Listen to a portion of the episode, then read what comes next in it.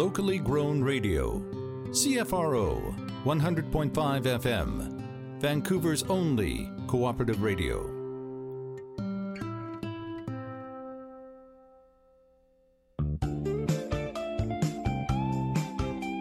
You're listening to Vancouver Co-op Radio 100.5 CFRO. We are a non-commercial station bringing you voices and stories and perspectives you probably won't hear elsewhere.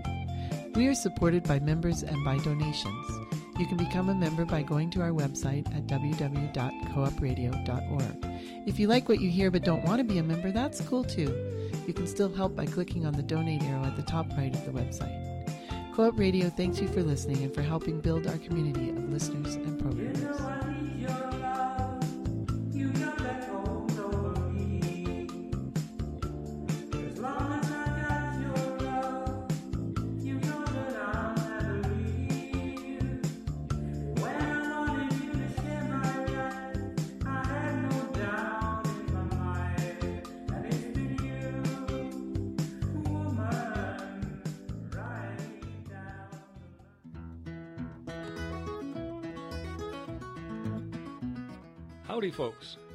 Every Sunday afternoon from 4 to 5:30 for What the Folk. Singer-songwriters, deep folk, roots music. It's all folk music. Sundays from 4 to 5:30 p.m. right here on Vancouver Co-op Radio, 100.5 FM and www.coopradio.org.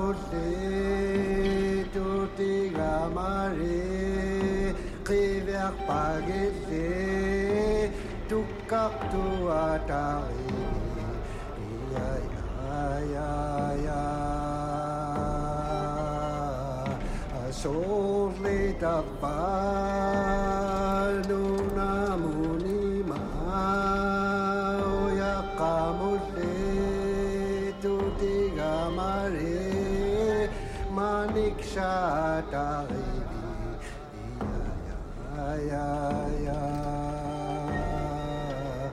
asrovi tabanu namuni mao yakamute tuti gamare kivyak pagise mariksha talevi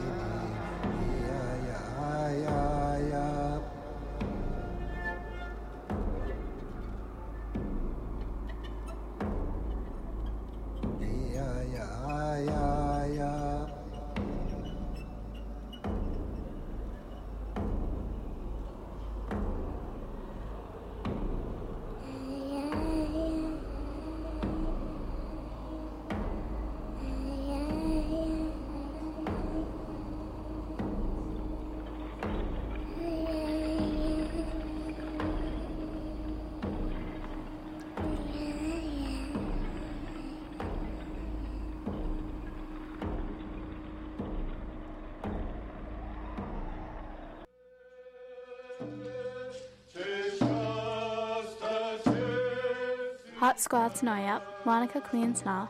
Hello, my name is Monica. We're from Norgate Community School. Hot Squile Tanoyap, Norman Queen Sna. Tina Chitla Homolchiston Skolauto. Chopwa Taquaya Ta Vancouver Co-op Radio, CFRO 100.5 FM. Online at www.coopradio.org.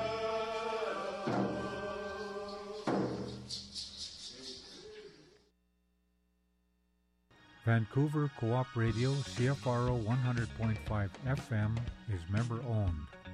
When you take out a membership in Co-op Radio, you get a share in the station. This makes you a part owner. Co-op Radio is member driven. When you become a member, you can get involved in programming and help run the station. Co-op Radio is community radio. Visit coopradio.org to find out how you can become a member. Vancouver Cooperative Radio, CFRO 100.5 FM, all different, all the time.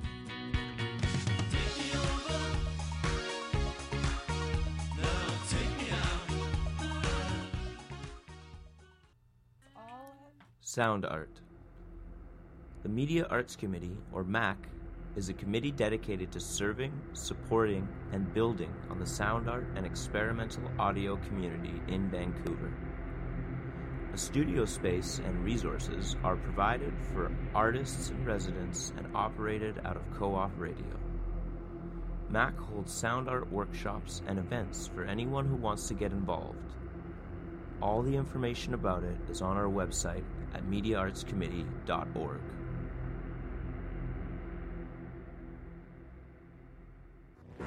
Every weekday from 7 to 8 a.m., Media Mornings brings you independent news and culture you won't hear anywhere else. Daily headlines, interviews, countless local voices, and our Latin America report help you make sense of today's news from Coast Salish territories to global affairs. Guests include David Suzuki. Media become hostages of the corporate agenda, and thank God for the independent like you. Indigenous activists like Pam Palmater. This kind of radio show helps inform Indigenous and non Indigenous people and hopefully inspire our Indigenous citizens to take action. Social justice advocates like Maude Barlow. We are have continued to be America's gas tank, although now we want to be the gas tank for the world. Artists like Kinnie Starr. Change is created by lots of different types of activists. Rae Spoon. Gender is limiting and affecting everyone. And authors like Michael Parenti. The state is at the service of these corporations. So tune in to Media Mornings, weekdays 7 to 8 a.m. on Vancouver Co-op Radio 100.5 FM and podcasting at w2media.ca.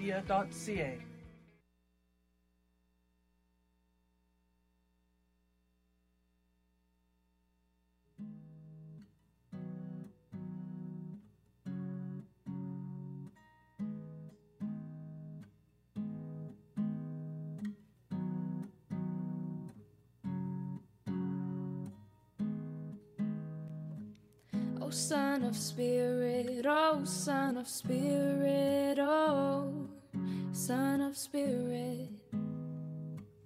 Oh, son of spirit, oh, son of spirit, oh, son of spirit. Noble have I created thee, yet thou hast abased thyself. Noble have I created thee, yet thou hast abased thyself. O Son of Spirit, O Son of Spirit, O Son of Spirit. O Son of Spirit, O Son of Spirit, O Son of Spirit. Rise then unto that for which thou wast created.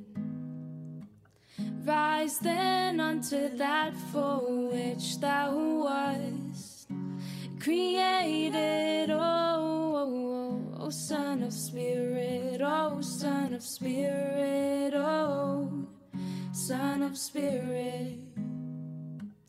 Oh, Son of Spirit, oh, Son of Spirit, oh, Son of Spirit. Noble have I created thee, yet thou hast abased thyself.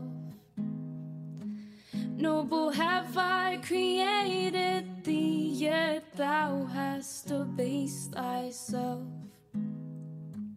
O Son of Spirit, O Son of Spirit, O Son of Spirit.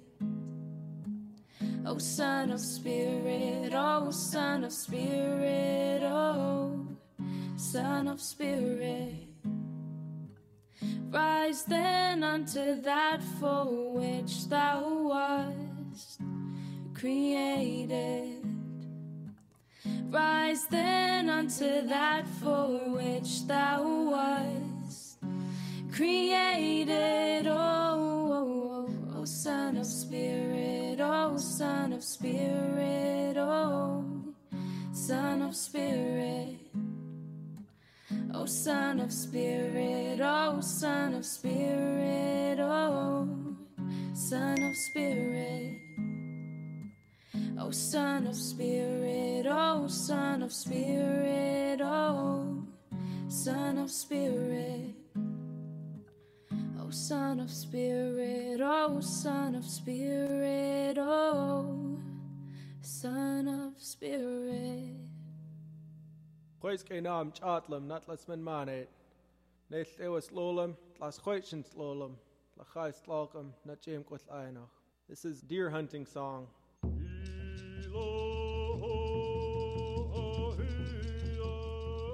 Snoeth, Tuesdays 1 to 2 p.m. A program celebrating First Nations languages and cultural topics, including history, poetry, music, and spirituality. Snowaeth broadcasting on Vancouver Co op Radio from the unceded Coast Salish Territory every Tuesday from 1 to 2 p.m. and syndicated on UBC CITR 101.9 FM Wednesdays 4 to 5 p.m.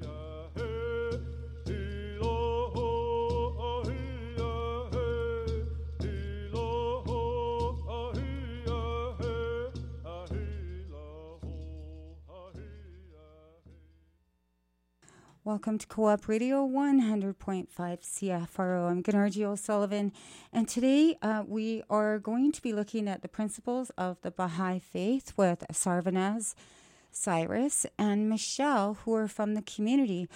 W- Welcome to the program. Hello. Hello. Last week you joined us, and uh, let's just recap for the listeners uh, what we talked about last week. Sure. Um, we talked about a number of subjects last week and gave you an introduction to the Baha'i faith as well. Um, one topic that we covered was um, the celebration for Ridvan. There was a children's festival over the weekend at Kitsilano Community Center, and uh, the, we had a great turnout.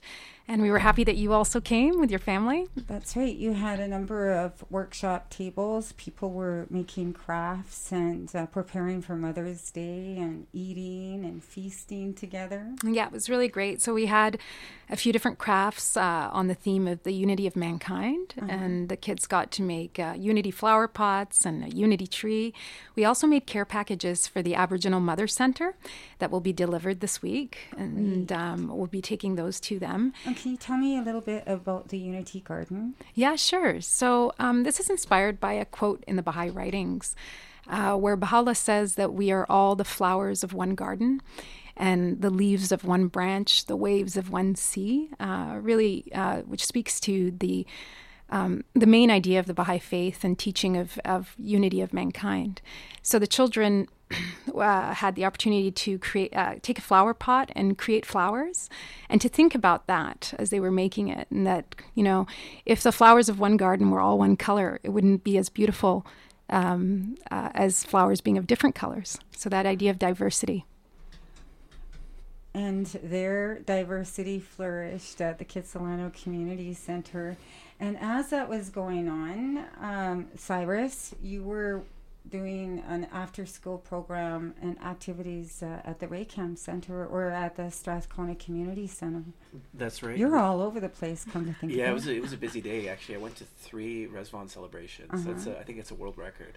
Um, so I started um, at the one in Kitsilano, and uh, and it was beautiful. And then um, we had one in Strathcona for for our community.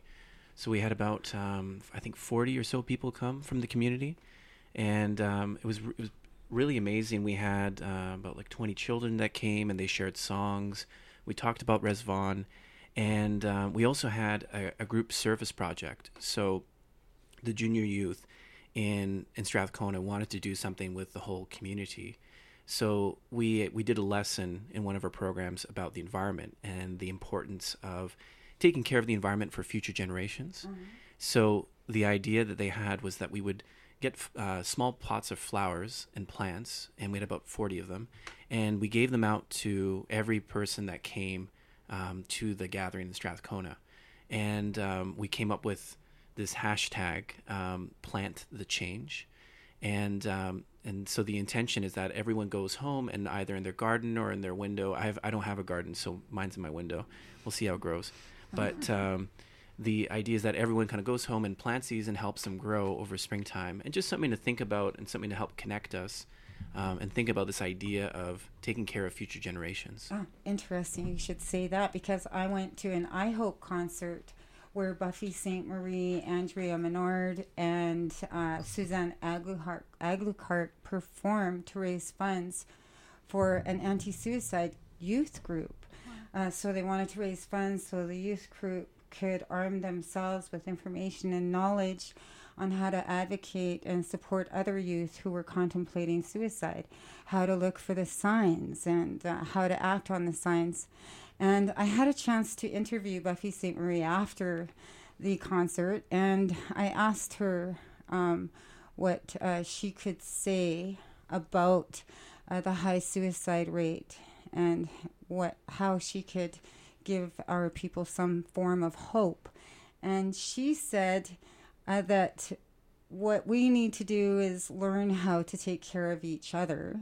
And she said that, you know, and how to take care of yourself. And if you don't care enough about yourself, then uh, get a plant, she said, and start there. Take care of something, you oh, know, to keep your mind off of everything else if that's all it does.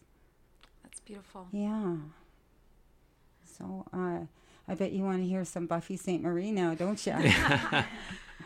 we you can Buffy. hit her up on on www. Uh, Buffy Sainte-Marie. She has a new album out called Power in the Blood. Right. Yes. So that's an interesting parallel that we can draw, and uh, and I, I like the concept of of the garden. Beautiful concept. Yeah, it's it's really wonderful, and I think for children and youth, it's it's very effective to use these metaphors and to have them engage in these activities of either creating or uh, being active in in uh, socially conscious uh, endeavors, like Cyrus is describing. You know, to get them involved in these ways, and it's really effective uh, for the younger generations.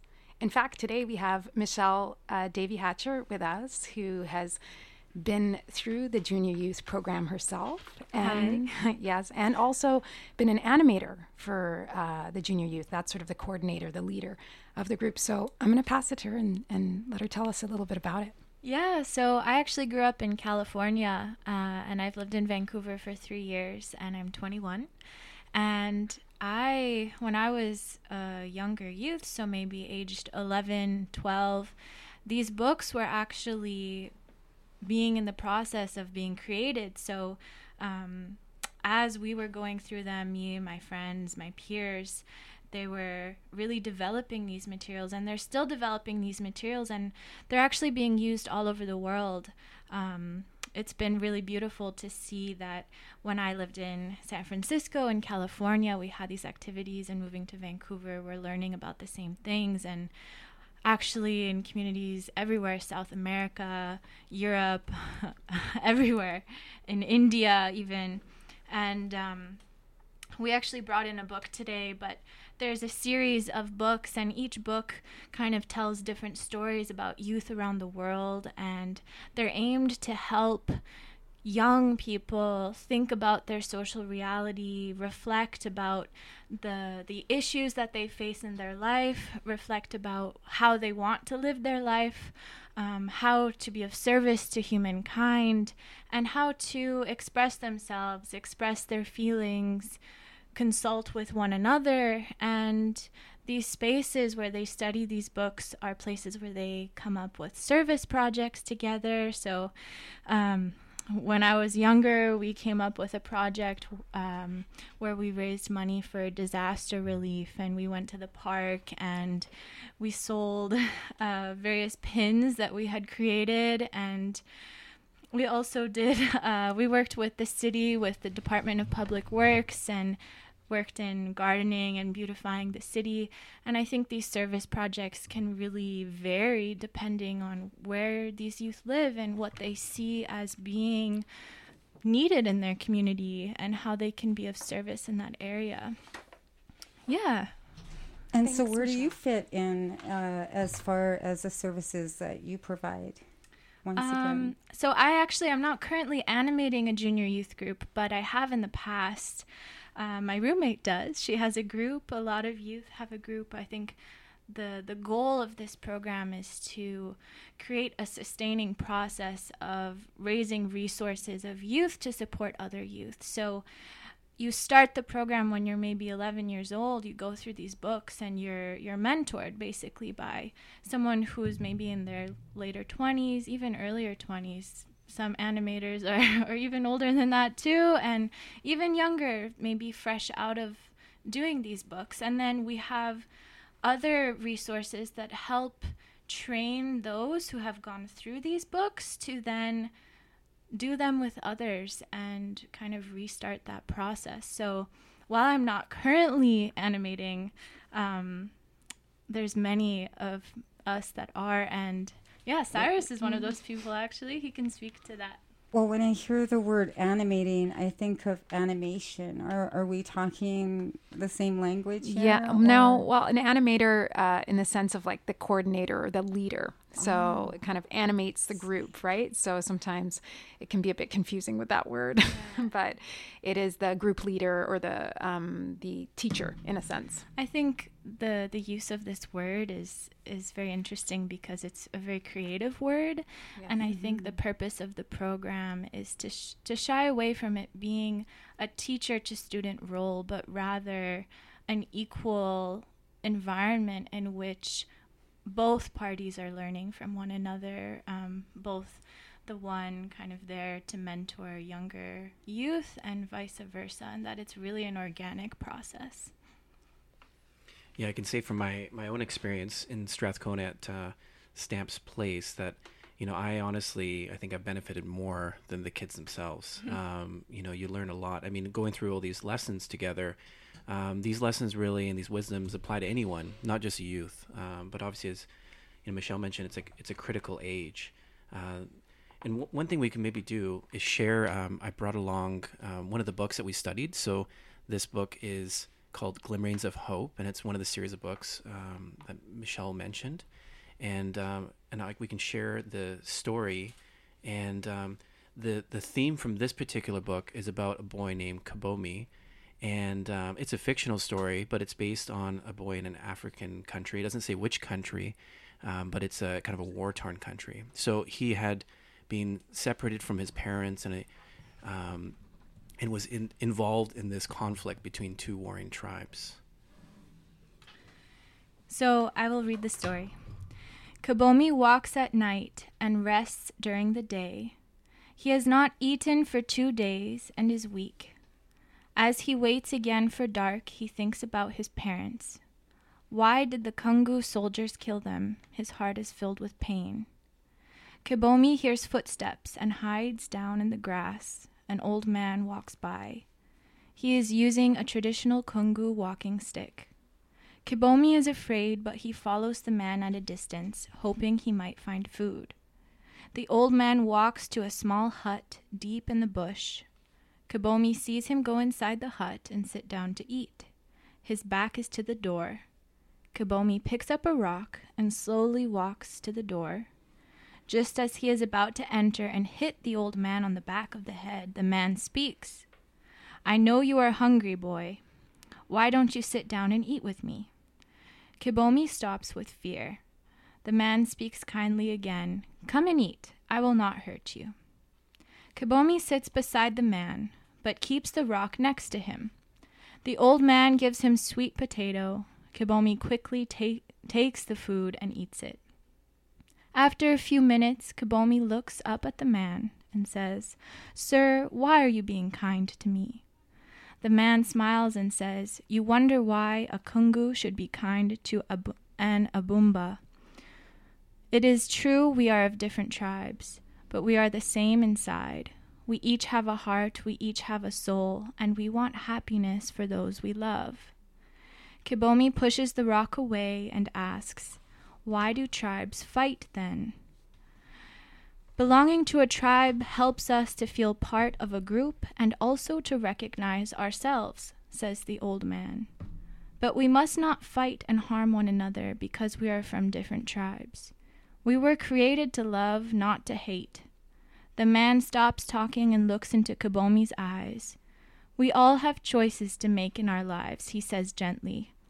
We can work together to build a better world, or we can hate and destroy each other. There is a noise outside, and the old man is worried. It is not safe here. You must go, he says quietly. He wraps some sweet potato in a leaf and gives it to Kibomi. Kibomi thanks him and runs into the forest. Thank you, Michelle. And with that, we're going to play some music from uh, some of the Afro Cuban Baha'is, uh, and uh, we'll, we'll get into that. It's called Oye Oye by Talisman.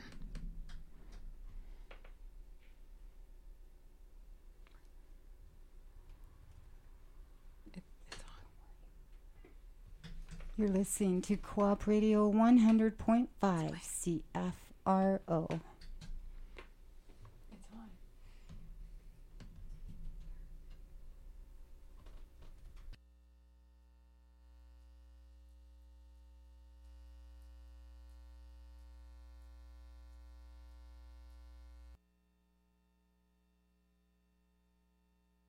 Khois ke nam chatlam nat las men manet. Neil ewas lolam, las khoichin lolam, la khais tlakam na jem kwat ainach.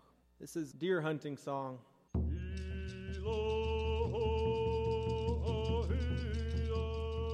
Snoeth, Tuesdays 1 to 2 p.m. A program celebrating First Nations languages and cultural topics, including history, poetry, music, and spirituality. Snowaeth broadcasting on Vancouver Co-op Radio from the unceded Coast Salish territory every Tuesday from 1 to 2 p.m. and syndicated on UBC CITR 101.9 FM Wednesdays 4 to 5 p.m.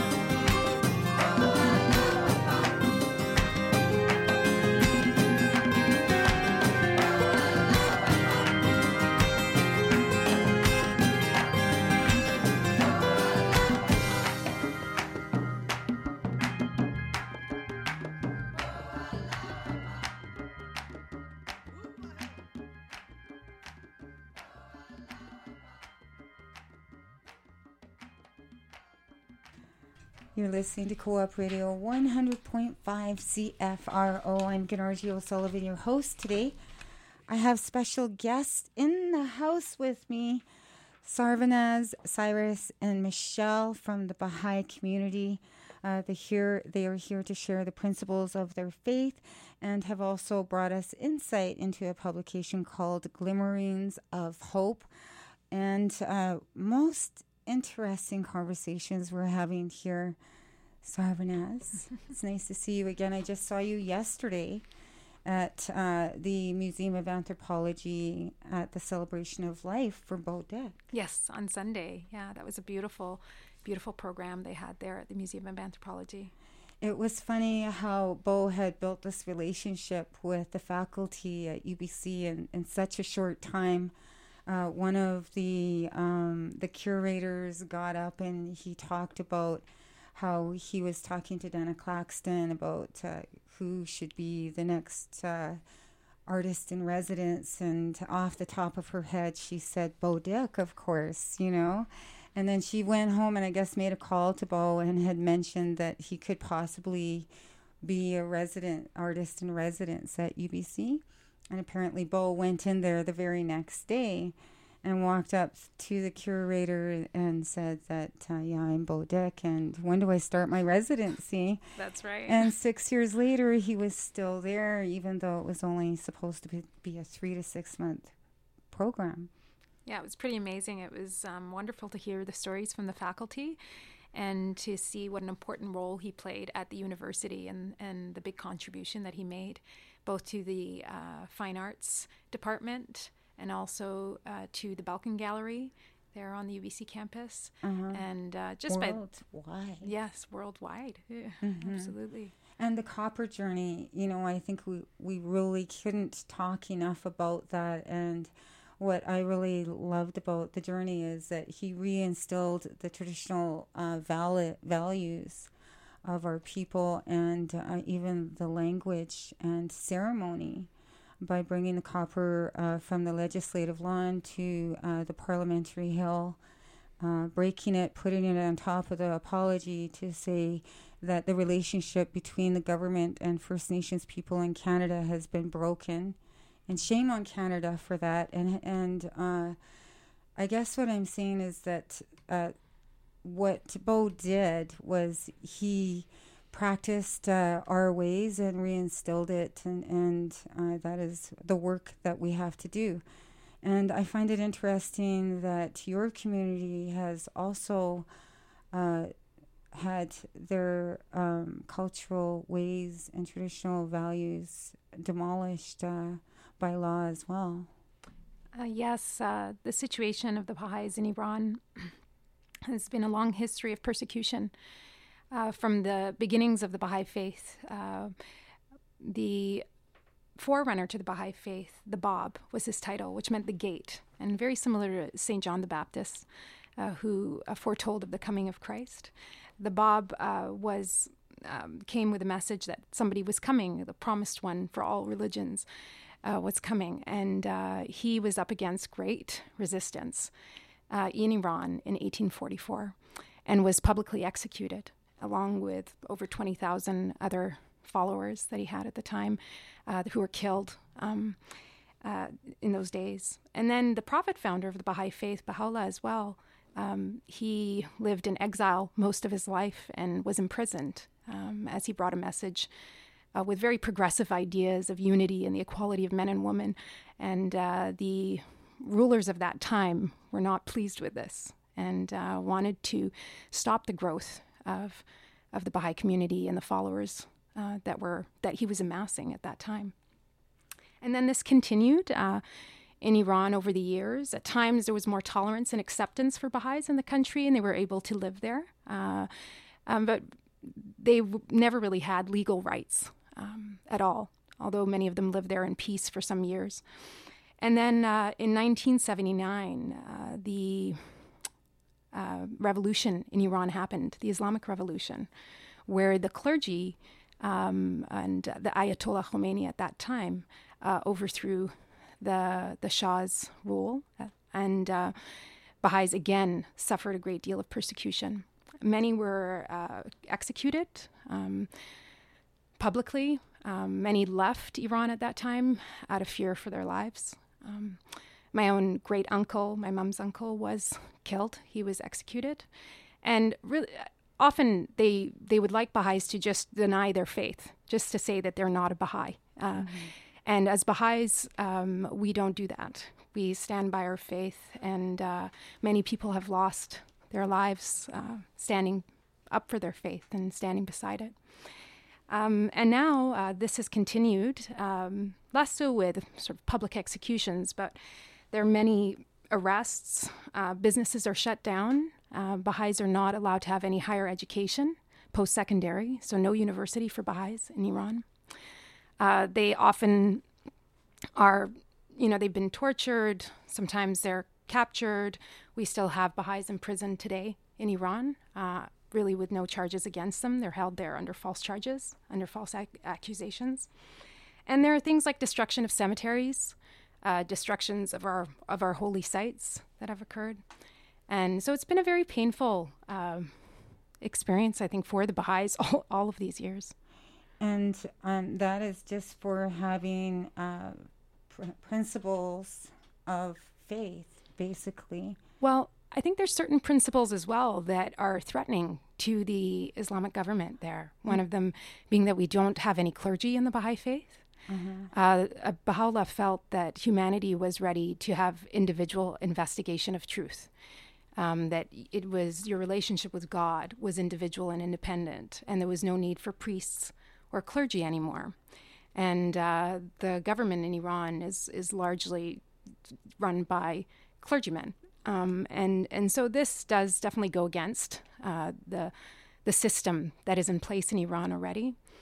Also, you have principles like the equality of men and women, um, the acceptance of all people and all religions, and an acceptance of the West. You know, so um, for many Middle Eastern countries, sometimes there is uh, the idea that you know they have to be Muslim, and that is the way to the truth. Uh, and um, the Baha'i faith brings in a much more open idea of a unification between East and West, and and no war between these co- uh, countries, and a world government that would include everyone. Uh, so you know, it's it's definitely uh, a very different way of thinking that what is currently um, happening in Iran. And so that is what brought you here to Canada. yes, the yes. struggle uh, between the, your faith and the government. Yes, uh, in 1979, when the Shah's regime was overthrown by the Islamic government and the clergy, um, uh, Baha'is again suffered severe persecution. My my father was blacklisted at that time. Uh, and, and he had come out of the country actually because I was uh, being born in London, England at that time, and uh, the revolution broke out two weeks later. So my parents left everything they had. They uh, never went back, and they have never been back since. And now you bring us your faith here to Canada and are practicing with the utmost freedom, uh, the way and the principles that. Yes, um, we feel very by. privileged and happy and, and grateful to be in Canada, mm. in a country where we're free to. Uh, you know, practice our faith, to uh, have freedom of speech, um, and, and could to live you in draw peace. any parallels between your experience in your country with those here in Canada, like the Indigenous people of Canada? I, I know that uh, Cyrus, you've been to many potlatches and probably know that our potlatches were outlawed until about 1952. And uh, even then, our people were underground with uh, with our with the potlatch and the ceremonies. Yes, and of course, um, you know, residential schools. I think we're the last one closed in 1992. Is that right, or 94? Yes, I believe. So the persecution and oppression of you know First Nations people um, I mean, it continues and it's uh, you know long standing, and I think for many Baha'is, I think for all Baha'is, um, they can relate on some level. Of course, the oppression is is quite different, um, but I think you know Baha'is can really relate to I think what First Nations people have been through, and um, I think there's a common um, you know experience of of this kind of oppression Uh huh. And so, were people? Did people have to go underground? Yes, um, actually, currently in Iran, there is an underground university uh, Mhm. that is called the Baha'i Institute of Higher Education. Mhm. And uh, for the, the youth and, and students who want to continue their education after high school, uh, they have established a program where um, these um, young individuals can learn from professionals um, in a very like underground, exactly as you said, in the homes of, of Baha'is in Iran, Uh-huh. but they're usually held in their basements or privately and secretly in their homes. And these youth learn often through Skype um, from professionals all around the world who will teach them um, various uh, different subjects. Uh-huh. And um, these students do the same amount of work as is required in a university degree or to get into universities and apply to go to universities around the world. And Canada was actually one of the first countries to accept these students into their universities. So places like UBC, Concordia University in Montreal have accepted Baha'is from Iran who attended this underground university. And also now we have students going to Harvard, Stanford, Yale, um, that have all come out of Iran and been accepted to these institutions. We also um, have um, uh, we also have uh, um, different uh, initiatives to raise awareness about this. So one is called uh, "Education is Not a Crime." And this is a worldwide campaign um, to raise awareness about the systematic denial of education to Baha'is in Iran. And uh, we'd love to actually pay, play you a clip. Okay, um, let's hear it. uh, from that. And this is actually a trailer to a film that's um, uh, going to be coming out soon uh, through the Education is Not a Crime campaign. And it's called Changing the World One Wall at a Time. And the reason this is, is that they're painting murals in big cities all around the world um, to um, uh, raise awareness about this. Street art is amazing because it's a forum for dialogue. You know, the way that you depict things and where you put things, it creates a story, and anyone that walks by gets to interact with that piece. This is the story of an ambitious campaign. We fought brutality with arts and creativity. The 1980s, the Iranian government has expelled, arrested, and harassed any youth from the Baha'i faith who has tried to receive an education in that country. Now, education is not a crime. It should never be one, ever. They would be like, well, what is your religion? And as soon as I say it's Baha'i, they're like, whoa, no, Baha'is are not allowed to go to universities. Oh, yeah. In Harlem, there are a number of murals going up with messages about human rights and education. It speaks to uh, people who are eager to learn. That's what's so uh, dope about it. Good for the kids, environment, you know? Everything. Everything. They're doing a great job, man. God bless you, man. One of the things that is striking, it sounds like the same experience of my ancestors as slaves. And they're being denied the right to an education. Religious extremism, xenophobia, they exist in different parts of the world. So people identified with our campaign, and then we decided to go international. Residents in Bondi may have noticed a striking piece of art on the beach's seawall today. It's a way to engage and exchange with the community. And the art has this power. We have walls in New York, in Rio de Janeiro, Sao Paulo, Delhi, Sydney, you name it. The cause is much bigger than any of us here. You know, it's it's a global issue. Being able to add my little bit to it, I'm excited for that. Hopefully it inspires other people and one person gets a little like spark to like go out and like make a difference. I love painting. I, like painting. What part of it do you like? Do you like the colors? The whole, or the yeah, book? I like the whole thing. And the whole thing. And then it says knowledge is power. Yeah. Yeah, I like that too. That is true. Knowledge is power. When I grow up and I get to college, I want to be like a doctor. I want to be a singer. I want to be a teacher. Yeah, that's amazing. So, you want to be a teacher, do you? yeah, that sounds exciting. Most of our kids have really, really big dreams, you know they never aspire to get caught up in on the wild side of life or anything and it's important to have uh, communities of people who are looking out for the interest of our young people and currently we're talking about education and uh, and uh, community with Michelle. Hi. Welcome back to the program. Thank you. Good. So um, one of the things I had uh, in mind was do you i know you have after school programs but are you looking at perhaps uh, having alternative schools and educational systems for that teach the baha'i faith Yeah, Baha'i so I can speak to that. There's a few avenues that I think touch upon that concept. There are actually a handful of Baha'i inspired education institutions around the world. Um, to my knowledge, mainly high schools, so grades 9 to 12. I think there's maybe two or three in Canada. My cousin actually even went to one for her high school career. Another avenue I can speak to, although it is after kind of like more after school approach is we have spiritual education classes for children.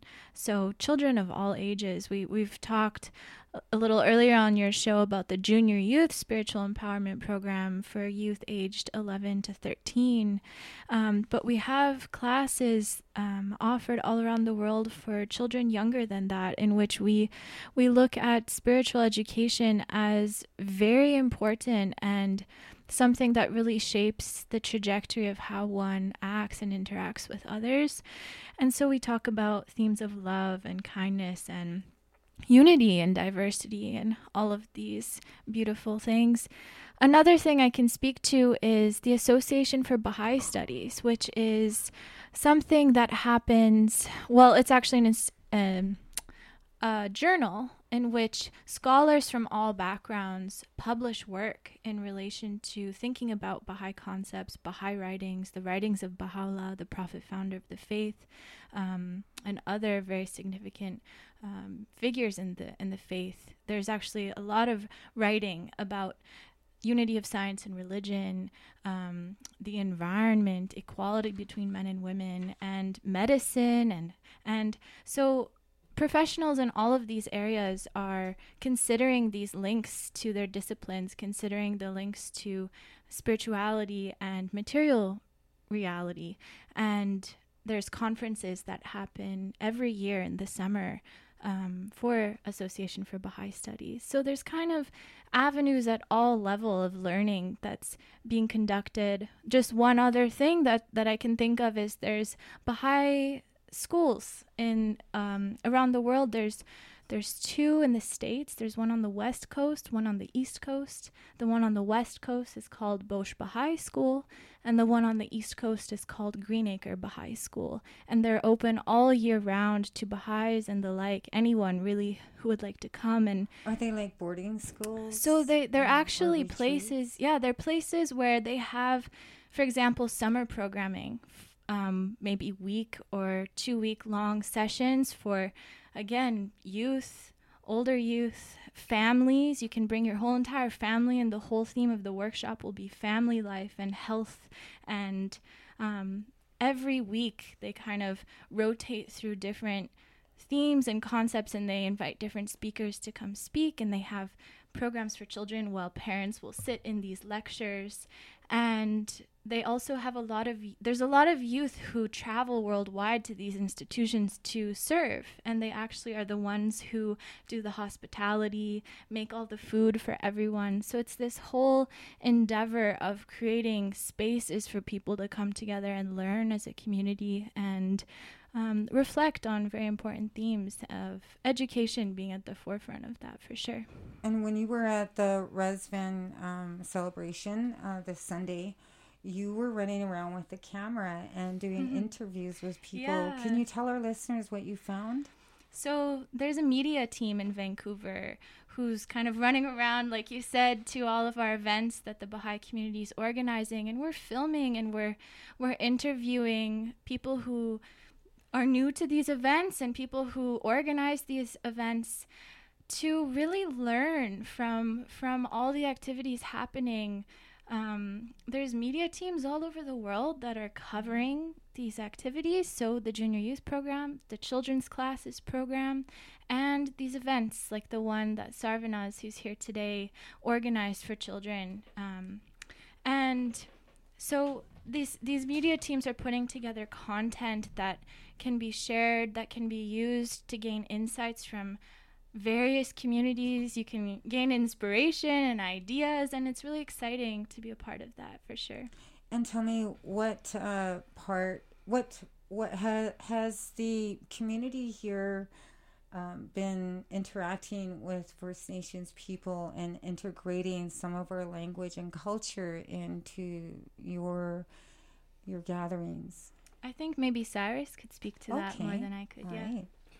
Yeah, there's there's a long um, history, I think, in connection um, between the First Nation peoples and the Baha'i community. I mean, member many uh, members of the Baha'i community are are First Nations. I think, Sarvanaz, what was the percentage or something? It was. I think it's uh, over 15% of the Baha'is in Canada are of Aboriginal descent. hmm And uh, like one event I remember in particular that stood out to me, I think it was a couple years ago. We had a, um, a reconciliation workshop um, at the Vancouver Baha'i Center that was um, uh, facilitated by um, several of our close friends, including um, Rob, Chief Robert Joseph and Shelley Joseph, two people we we love deeply and are um, we consider part of our community. And uh, and they held a, a wor- workshop at the Baha'i Center, and many Baha'is attended. And what did they talk about at the workshop? They shared, um, you know, I think they had a structure that they use in all of these workshops, but they shared their experiences and experiences of many First Nation people in residential schools. Mhm. And I think for some some Baha'is, they were, you know, for many of us, we were not exposed to that, um, in you know, our, earlier in our life. So we talked about that and really sharing of ideas from both communities and really promoting this uh, message of oneness. And this is something that um, Robert Joseph spoke about uh, the most was this importance of unity, of bringing people together. Um, and well, and does he ever know how to do that? 75,000 people took the walk for reconciliation. yeah, All at once. I was one of them. You were, I was there too. Yeah, it was amazing. Yeah, it was amazing. Uh, they did an awakening uh, where they, uh, the uh, Bodek and all of the masks uh, came out in full force. And I thought that awakening was very symbolic uh, because that is where we are at uh, in this day because they started it off with uh, a kind of an anticipating. You, it has a big screen, it comes up Yeah. a little bit, and then all of the masks start popping their heads up little by little, and then the screen goes back down, and then it, they all, the screen goes back up, and then they're more excited. It's anticipating. It, it was incredible. I was right at the, The front. walk. I was right at the front as well, and I didn't realize all of those amazing masks. They're huge and beautiful. Oh. Um, my friend uh, William Wasden was there dancing, Yeah. and I asked him. I said, "Where did all these masks come from?" He said they were all carved by Beau. That's and right. I had no idea. And then I, I went back to I have a video of it actually, and I remember. Do you? I would love to see Yeah, that. I'll have to share it. It's, it was amazing. And then you see Beau kind of hidden in there in the background. Um, Uh-huh. And uh, yeah, he made, for those who weren't there, he made all these beautiful masks um, that were part of that unveiling and part of that ceremony. Uh, it was a beautiful ceremony and very inspiring. Yeah, and So, I'd, I'd you- were also like to mention. Uh, yeah, I was. I was a part of that march for reconciliation. Yes, and um, this this month as well, uh, one of the friends in our community mentioned to me about an individual, Dorothy Francis, who um, uh, helped to establish, I believe, the Friendship Center, the Aboriginal Friendship Center. That's right. Yeah, the one that we're, you know, right in our, our Vancouver as well. Yeah. So, and she, I, I, I remember her as a child. She was here um, in Vancouver and passed away in New Westminster. Um, and she was a member of the Baha'i community, a Baha'i of, uh, uh, I believe, um, the Saulteaux, I think it's Saulteaux First Nation. Oh, yeah? That's right. And from Manitoba. And um, uh, she also, you know, she promoted Aboriginal culture and identity in, in so many ways and, and uh, was uh, received the Order of Canada as well. And so we'll be remembering her this month and hopefully um, have a, an event to, to remember her. And then also there was a rumor that Buffy Sainte-Marie is also uh, has She's a friend, interest yes. and a friend of the the Baha'i community, Baha'i a great friend of the community. Baha'i community. Yes, Yeah. yes, and has been involved in some conferences and and uh, musical programs and initiatives that uh, we've had, um, um, and uh, a wonderful friend of the Baha'i community. Mhm. Yeah. That's a beautiful thing. Yeah, it is. It's a it's a it's a very diverse community with a great love for Aboriginal communities as well, all around the world. Well, you know, we have so much to talk about. We barely scrape, uh, you know, scratch the tip of the iceberg here. We did talk about glimmerings of hope, and uh, we also talked about uh, some of the principles of the Baha'i faith and uh, some of the issues around the outlaw and even the importance of education, after school programs, and hopes for maybe uh, more alternative schools. Yeah, absolutely. I, I really enjoyed talking about also the similarities between the Baha'i community and uh, the suffering that they've had to endure with, with in relation to education and the persecution, and also with the First Nations community uh, having had that, and trying to build this back up in our own educational system in Canada, with you know addressing residential schools and teaching um, Canadian students uh, about the history of um, the First Nations community here of utmost importance. So we can uh, play a prayer as we end off the show, uh, a song. Okay. Um, this is by one of our local, very talented singers, Shadi Toloui Wallace, and her mother, Shidan Toloui Wallace. And the song is called Remover. And it's in it, she's singing um, a prayer about the remover of difficulties um, and asking God to remove those difficulties. And I think we'll end off with that as we've spoken about the difficulties endured by both of these communities.